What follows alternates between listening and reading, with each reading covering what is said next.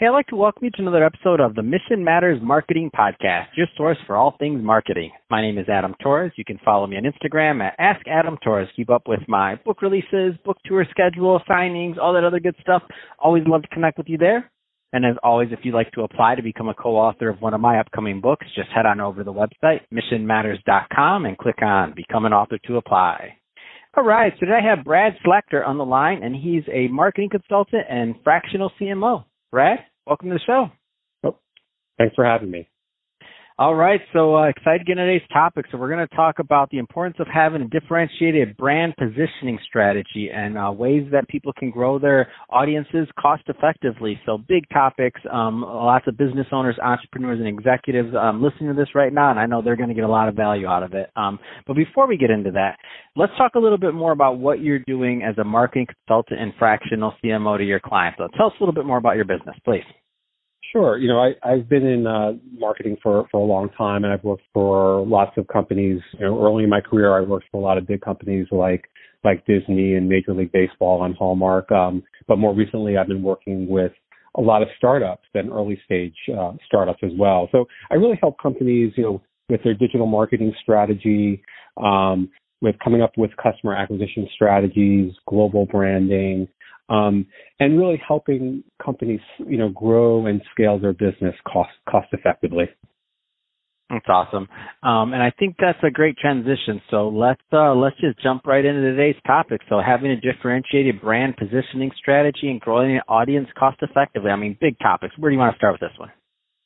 Sure. Um, you know, look, it, it's interesting because you know back when I worked for for bigger companies like Hallmark and, and, and Disney, uh, you know, let's say, you know, more traditional companies, brand positioning was always really the the the, the most important thing um, that you needed to, to focus on, and and and really it helps define your your overall strategy um, and really guides it. Um, which, and you know, more recently as I've worked with startups, I, I find that a lot of startups, not all, but some startups, you know, once they get funded, they immediately try to go from you know uh, that that early phase to when they get funding to then immediately trying to scale their business. And sometimes they really don't spend a lot of time or really any time on the brand positioning and making sure they're clearly defining you know what their value proposition is what's different and better about their their product or their service. And so i think um it's uh something that you know people don't seem to be paying attention to quite as much as they used to and they really should be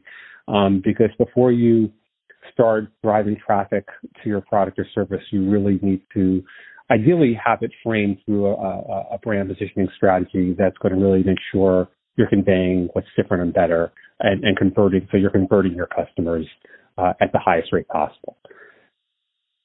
I love it, and I think um, I think you're you're completely right. Number one. So once upon a time, when you know when budgets, when when I, I would argue a lot of technology has to do with this too. Is that when technology was much more expensive, when when it was a luxury to think about brand positioning or things like that. Like that used to be a luxury that only big brands could think about. But now with so many different services and ways to be able to do that, even even at the startup phase, even pre-business, like there's just so many ways to do things now in a very cost-effective way. I just think that um, that can't be overlooked anymore. Yeah, and so what I've helped companies do is, you know, and, and it could vary, you know, depending on on on uh, a company's budget, but at a minimum, you know, you want to make sure that you're doing, you know, some type of a SWOT analysis. You know, what are your strengths, weaknesses, what are the opportunities and threats? You know, what is different and better about your product or service?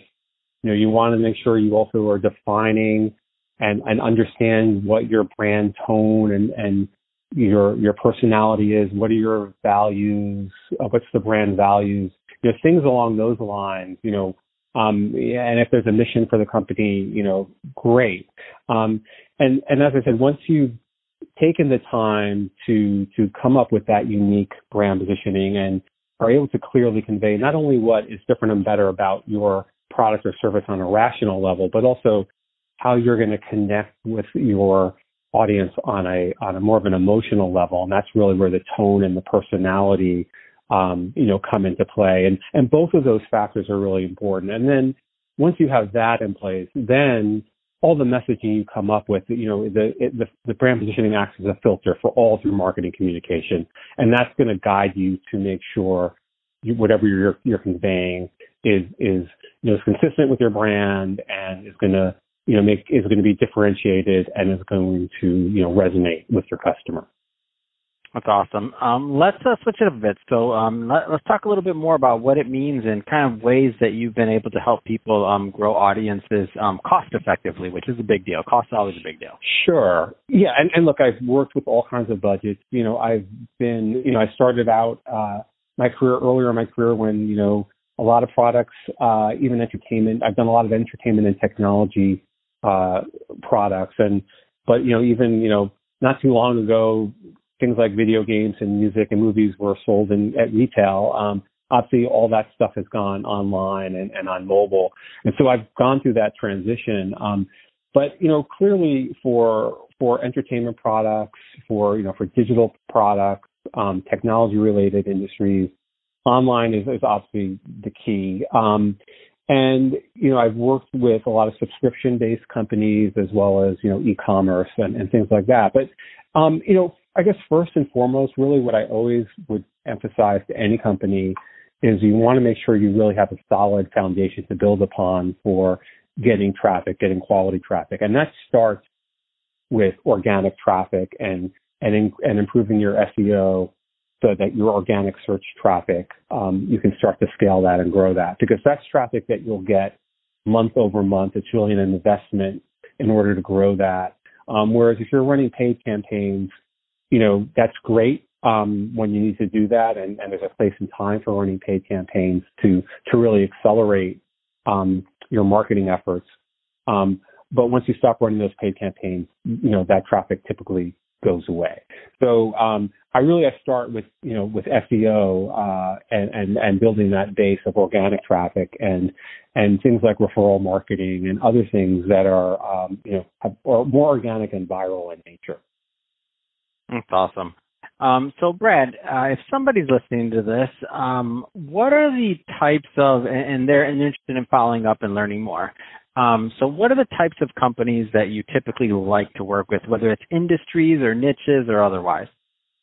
Yeah, in general, I, I, I am flexible, but in general, you know, my, my wheelhouse is in working with industries that um, are in, you know, the entertainment space in some way. Either I've worked in the video streaming space, I've worked in the video gaming space, I'm working with music licensing companies, um, or technology, and I've done everything from mobile banking um, and and uh, and fintech and other things. So, but certainly, um, you know, I, I I work with all kinds of companies, and you know, you don't have to fit a specific industry or, or genre or vertical, um, you know, to to to benefit from these types of strategies and, and tactics. That's awesome. So, Brad, what's the best way for people to reach out and to connect if they want more info? Sure. I'm, I'm on LinkedIn, and I would encourage anyone who's interested in learning more to check out my profile profile on LinkedIn, and you can see learn a little bit more more about my experience there and um, some of my work. And um, I and I'm you know I uh, have an account where anyone can connect with me for free on LinkedIn. Fantastic. Well, Brad, really appreciate you coming on the show today and uh, sharing more about your background and uh, all the great work you're doing, um, helping people out as a fractional CMO and helping them. Um, and to the audience, as always, thank you for tuning in. Hope you got a lot of value out of this. If you did, don't forget to subscribe to the podcast, uh, leave me a review on the Apple iTunes Store, and if you're watching this on our YouTube channel, Mission Matters Marketing, definitely give us a subscribe there, but also leave us some comments in the video. I'd love to know what kind of projects and things that you're working on. And Brad, thanks again for coming on the show. Thanks for having me.